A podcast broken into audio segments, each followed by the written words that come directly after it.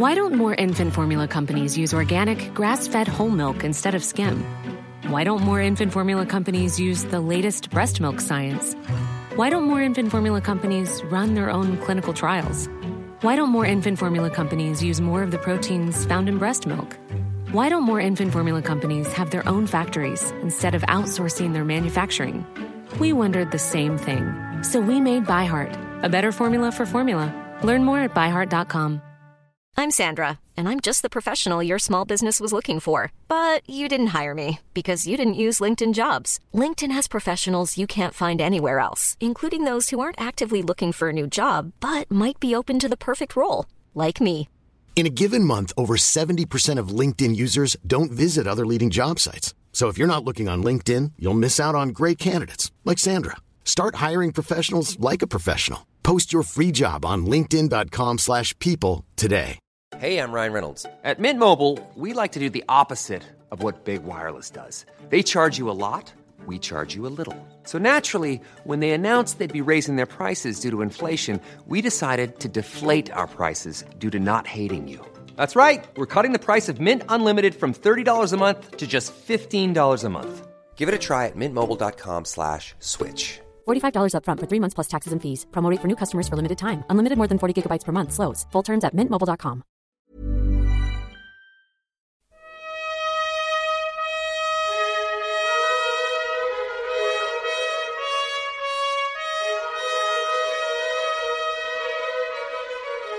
La Bibbia.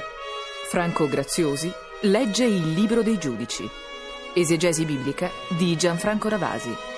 A cura di Guido Gola.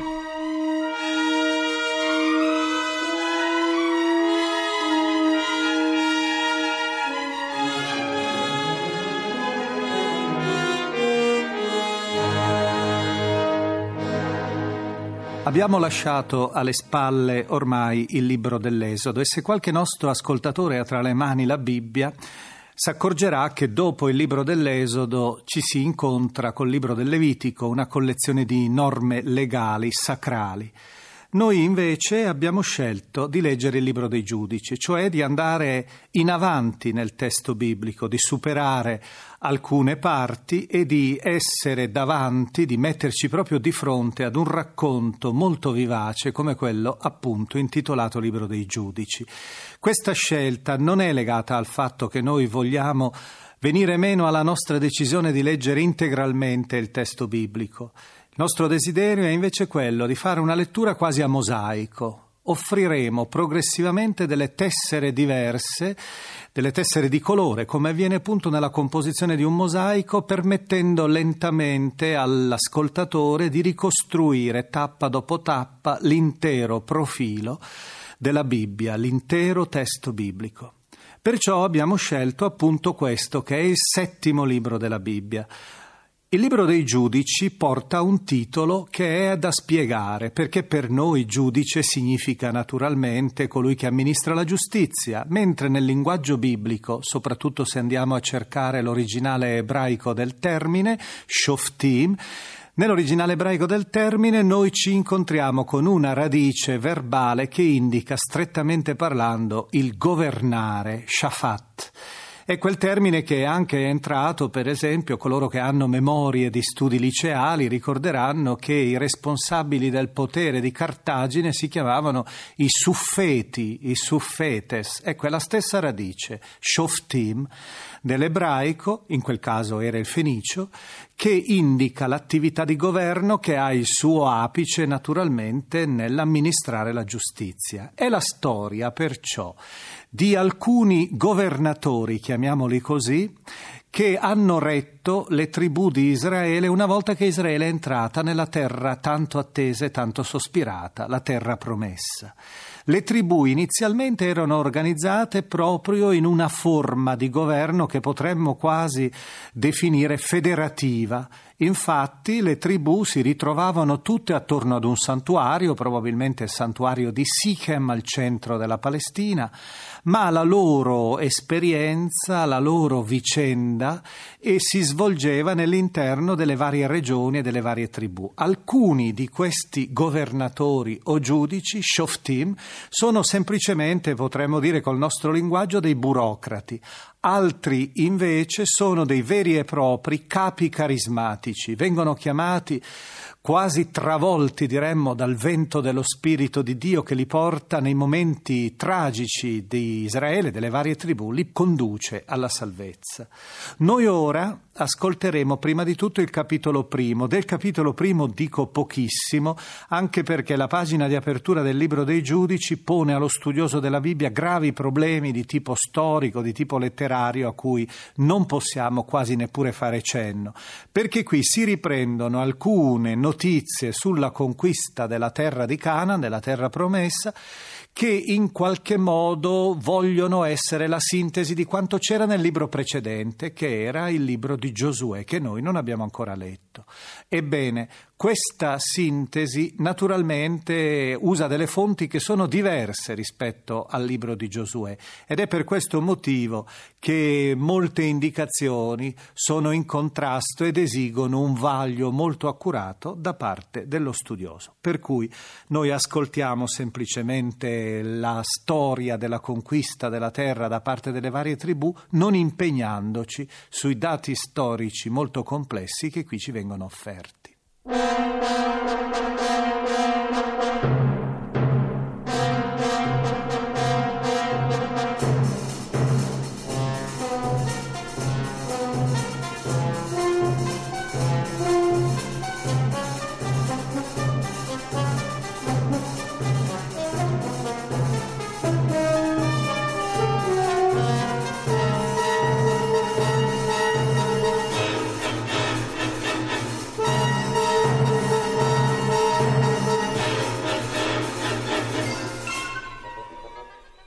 Dopo la morte di Giosuè, gli israeliti consultarono il Signore per sapere chi di loro dovesse muoversi per primo a combattere contro i cananei. Il Signore rispose, Giuda si muoverà per primo. Darò in suo potere la regione che assale. Allora Giuda disse a suo fratello Simeone, Vieni con me nel territorio che mi ha toccato in sorte e combattiamo insieme contro i cananei. Poi verrò anch'io insieme a te nel territorio a te assegnato. Simeone andò con lui. Giuda si mosse e il Signore mise in suo potere i cananei e i perizziti. Gli uomini di Giuda uccisero a Bezek diecimila nemici. A Bezek essi trovarono Adoni Bezek, lo assalirono sconfiggendo i cananei e i perizziti. Adoni Bezek fuggì, ma lo inseguirono, lo catturarono e gli amputarono i pollici e gli alluci. Disse allora Adoni Bezek, Settanta re con i pollici e gli alluci tagliati raccoglievano gli avanzi sotto la mia tavola. Come io ho fatto, così Dio mi ha ripagato. Lo condussero poi a Gerusalemme, dove morì. Quelli di Giuda assalirono Gerusalemme e dopo averla conquistata passarono gli abitanti a fil di spada e l'abbandonarono alle fiamme. Andarono poi a combattere contro i cananei che abitavano la zona montagnosa, il Negev e la Sefela marciarono contro i cananei di Hebron, città che prima si chiamava Kiriat Arba, e sconfissero Sesai, Achiman e Talmai. Da Hebron gli uomini di Giuda marciarono contro gli abitanti di Debir, città che prima si chiamava Kiriat Sefer. Caleb disse: A colui che riuscirà a battere Kiriat Sefer e a conquistarla, darò in sposa mia figlia Axa. La conquistò Otniel, figlio di Kenaz, fratello minore di Caleb. Così Caleb gli dette in sposa sua figlia Axa. Quando essa arrivò alla casa dello sposo, egli la convinse a chiedere a suo padre un campo. Essa allora scesa dall'asino sospirò profondamente e Caleb le domandò che cosa avesse. Essa gli rispose: Fammi un dono migliore. Poiché mi hai dato una terra arida, dammi anche qualche fonte d'acqua. Caleb le concesse la sorgente superiore e la sorgente inferiore. I discendenti di Obab il Kenita, suocero di Mosè, mossero dalla città delle palme con gli uomini di Giuda verso quella parte del deserto di Giuda che è a mezzogiorno di Arad. Poi continuarono la loro marcia e si stanziarono con gli Amaleciti. Giuda proseguì con suo fratello Simeone e insieme sconfissero i Cananei che abitavano a Zefat. La città fu votata allo sterminio e per questo fu chiamata Corma. Giuda non riuscì a conquistare né Gaza col suo territorio, né Ascalon col suo territorio, né Accaron col suo territorio. Il Signore protesse invece Giuda nella conquista della zona montuosa. Giuda non riuscì a vincere gli abitanti della pianura perché essi avevano carri di ferro. Come Mosè aveva ordinato, Ebron fu data a Caleb, che da essa scacciò i tre figli di Anak. I beniaminiti non scacciarono i Gebusei che abitavano a Gerusalemme, così questi abitarono in Gerusalemme insieme ai beniaminiti, come accade ancora ai nostri giorni. Quelli della tribù di Giuseppe si mossero anch'essi e marciarono contro Betel e il Signore fu con loro. Essi mandarono degli esploratori a Betel, città che prima si chiamava Luz, i quali scorsero un uomo che usciva dalla città. Gli dissero Mostraci la via per penetrare nella città e noi ti risparmieremo. L'uomo indicò loro la via di accesso alla città. Allora quelli di Giuseppe passarono gli abitanti a fil di spada, ma risparmiarono quell'uomo e tutti i suoi parenti. Costui andò nel paese degli Ittiti, dove costruì una città che chiamò Luz, nome che conserva anche oggi. Manasse non scacciò gli abitanti di Bethsean e delle città sue dipendenti, né quelli di Taanach e delle città sue dipendenti, né quelli di Dor e delle città sue dipendenti, né quelli di Ibleam e delle città sue dipendenti, né quelli di Megiddo e delle città sue dipendenti. Così i cananei continuarono ad abitare in questa regione. Ma poiché Israele era più forte di loro, li sottomise a pagare il tributo, pur non essendo riuscito a privarli della loro terra. Neanche Efraim scacciò i cananei che abitavano a Gezer, Così i cananei abitarono a Gezer in mezzo ad Efraim. Neanche Zabulon scacciò gli abitanti di Chitron né quelli di Naalal. Così i cananei, pur pagando il tributo, restarono in mezzo a Zabulon.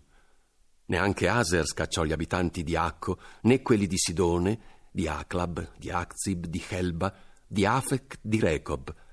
Così la gente di Aser abitò in mezzo ai cananei della regione, perché non li aveva scacciati dalla sua terra. Neanche Neftali scacciò gli abitanti di Bet Semes né quelli di Bet Anat, e così abitò in mezzo ai cananei della regione. Ma gli abitanti di Bet Semes e di Bet Anat furono costretti a pagare il tributo. In quanto alla gente di Dan, essa fu stretta nella zona montuosa dagli Amorrei, che le impedirono di scendere nella pianura. Così gli Amorrei riuscirono a tenersi Archeres, Ayalon e Saalbim e solo quando la casa di Giuseppe divenne più potente, essi furono sottoposti al tributo. Il territorio degli Amorrei si estendeva dalla salita di Acrabbim, da Sela in là.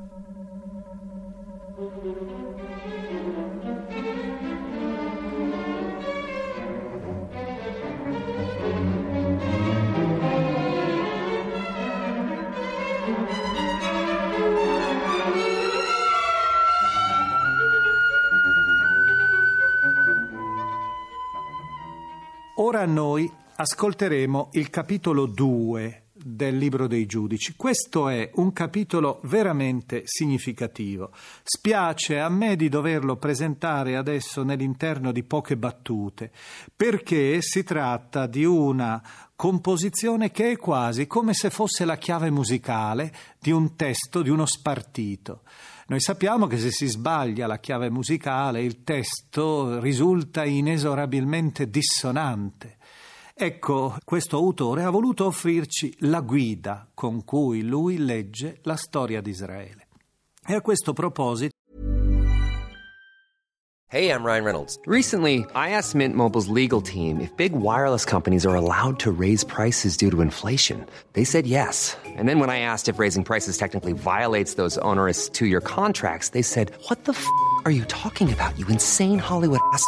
So to recap, we're cutting the price of Mint Unlimited from $30 a month to just $15 a month. Give it a try at mintmobile.com slash switch. $45 upfront for three months plus taxes and fees. Promo for new customers for limited time. Unlimited more than 40 gigabytes per month. Slows. Full terms at mintmobile.com. Hiring for your small business? If you're not looking for professionals on LinkedIn, you're looking in the wrong place. That's like looking for your car keys in a fish tank. LinkedIn helps you hire professionals you can't find anywhere else, even those who aren't actively searching for a new job but might be open to the perfect role. In a given month, over 70% of LinkedIn users don't even visit other leading job sites. So start looking in the right place. With LinkedIn, you can hire professionals like a professional. Post your free job on linkedin.com slash people today.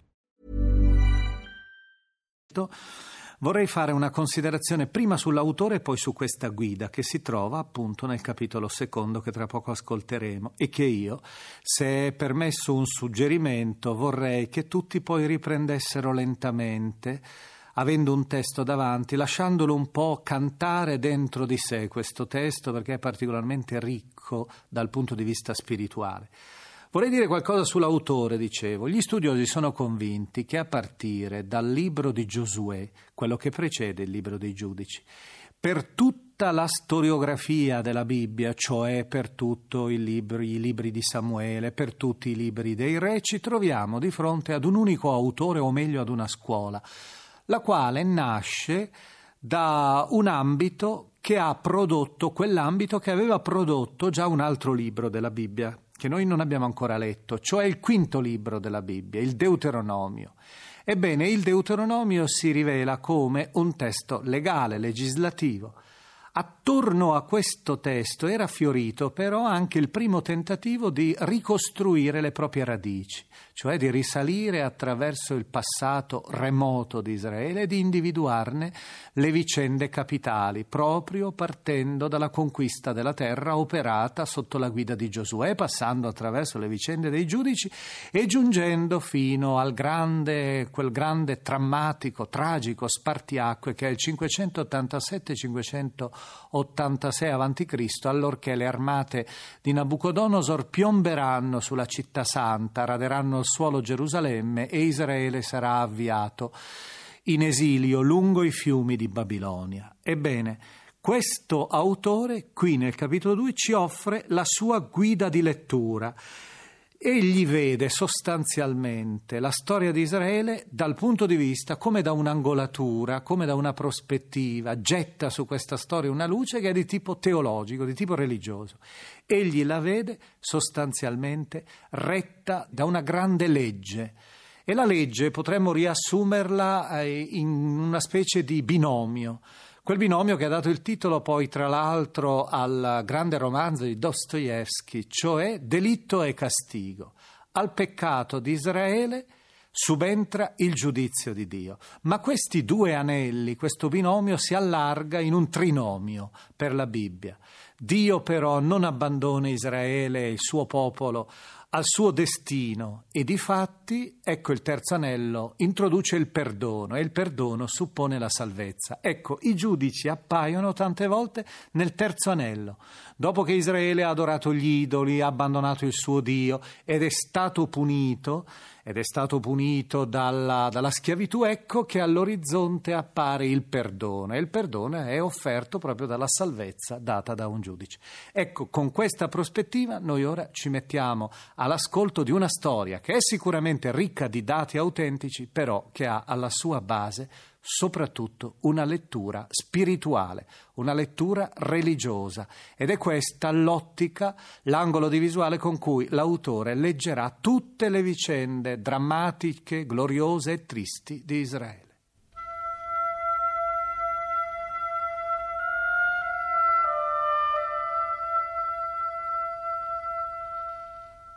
Ora l'angelo del Signore salì da Galgal a Bochim e disse io vi ho fatti uscire dall'Egitto e vi ho condotti nella terra che avevo promesso con giuramento ai vostri padri. Avevo anche detto che non avrei mai infranto la mia alleanza con voi, purché voi non faceste alcuna alleanza con gli abitanti di questa regione e distruggeste i loro altari. Voi invece non avete dato retta alle mie parole. Perché avete fatto questo? Ora io vi dico, non scaccerò più queste genti davanti a voi ed esse saranno vostre nemiche. I loro dei saranno per voi causa di rovina. Quando l'angelo del Signore ebbe terminato di dire queste parole a tutti gli israeliti, il popolo alzò la voce e pianse. Per questo il luogo fu chiamato Bochim. Qui offrirono un sacrificio al Signore. Giosuè congedò il popolo e gli israeliti se ne andarono ognuno alla sua terra per prendere possesso della regione. Il popolo si mantenne fedele al Signore finché fu in vita Giosuè e finché lo furono gli anziani che a lui sopravvissero e che avevano visto tutte le grandi opere che il Signore aveva compiuto per Israele. Giosuè, figlio di Nun, servo del Signore, morì in età di 110 anni e fu sepolto nella parte di territorio che gli era stata assegnata a Timnath Heres, fra i monti di Efraim, a settentrione del monte Gaas. Allo stesso modo, tutta quella generazione si riunì ai suoi padri e dopo di quella sorse un'altra generazione che non conosceva il Signore né tutte le opere che egli aveva compiuto per Israele. Gli israeliti facevano ciò che male agli occhi del Signore e prestavano culto a Baal, abbandonando il Signore, Dio dei loro padri, che li aveva fatti uscire dalla terra d'Egitto. Seguivano altri dei fra quelli dei popoli che li circondavano, li adoravano e provocavano lo sdegno del Signore.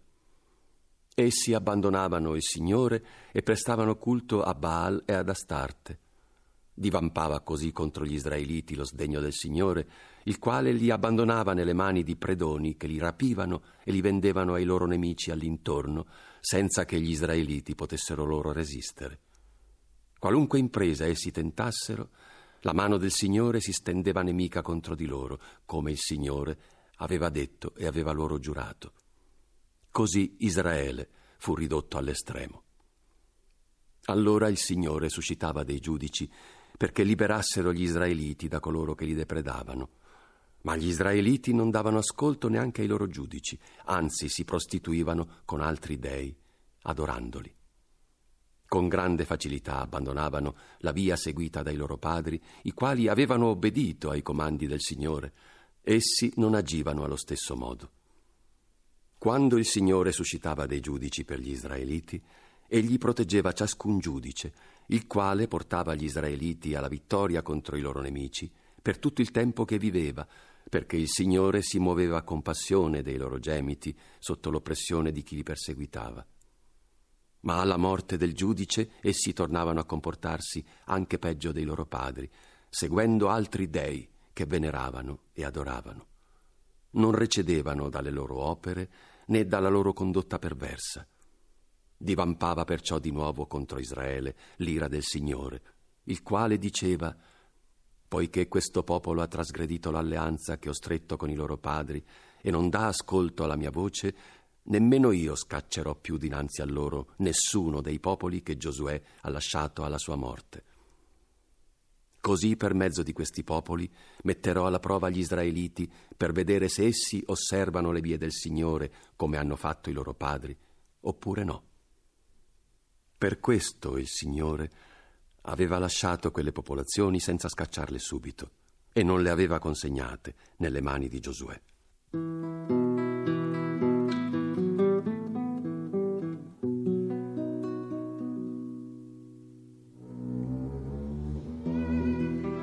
Una riflessione del rabbino Giuseppe Laras.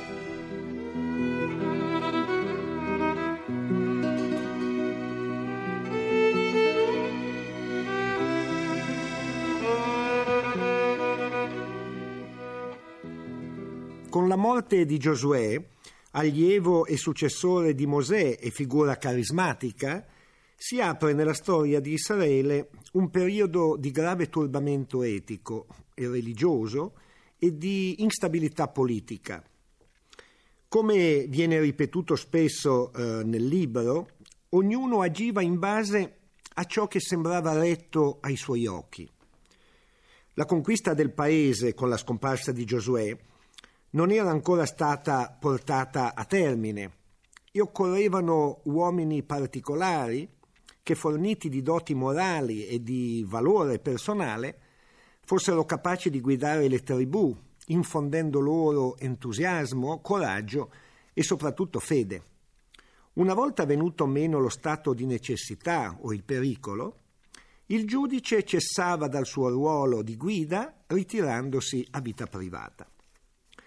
Il vero ruolo del giudice, che Dio faceva sorgere in ogni generazione in quel tempo, non era tuttavia solo quello di guidare i figli di Israele alla vittoria, una sorta di condottiero, di duce, ma di suscitatore e comunicatore di fede.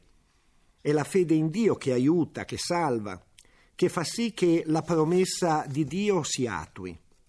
Si trattava del resto di una generazione che non aveva conosciuto Mosè e in buona parte neppure Giosuè, che non aveva assistito, deviso e sperimentato la presenza salvifica di Dio nella storia e che quindi per debolezza di fede non riusciva a credere di poter superare le difficoltà e i pericoli legati al possesso della terra di Canaan.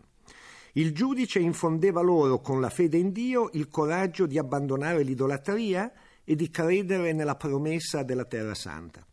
Quindi il giudice prima ancora di essere una guida politica, è un profeta e una guida spirituale che riesce a fargli acquistare al popolo, con i costumi morali, la consapevolezza di essere in quella contingenza pericolosa e drammatica al centro di un piano provvidenziale di Dio che non farà quindi mancare il suo aiuto.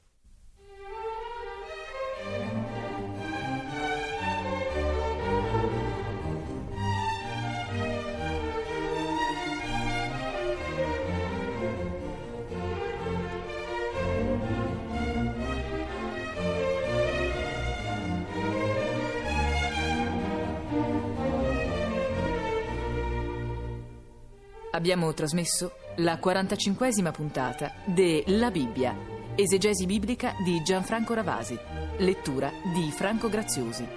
Da La Bibbia di Famiglia Cristiana, nuovissima versione dai testi originali. È intervenuto il rabbino Giuseppe Laras.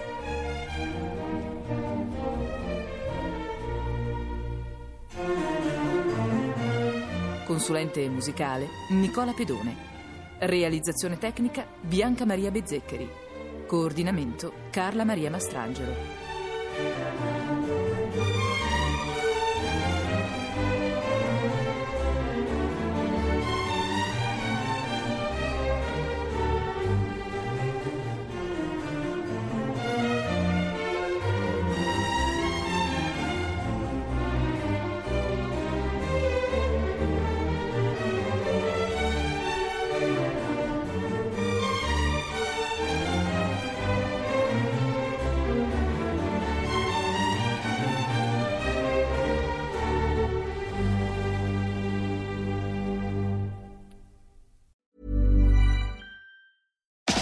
Welcome to another round of Boardroom or Miro Board. Today we talk retrospectives with Agile coach Maria. Let's go. First question. You've spent two hours in a team retro, but the only input you've heard is Dave's. Boardroom or Miro Board? Boardroom. In Miro, Dave can't hog the space because everyone can add thoughts anonymously, online, at the same time. Correct.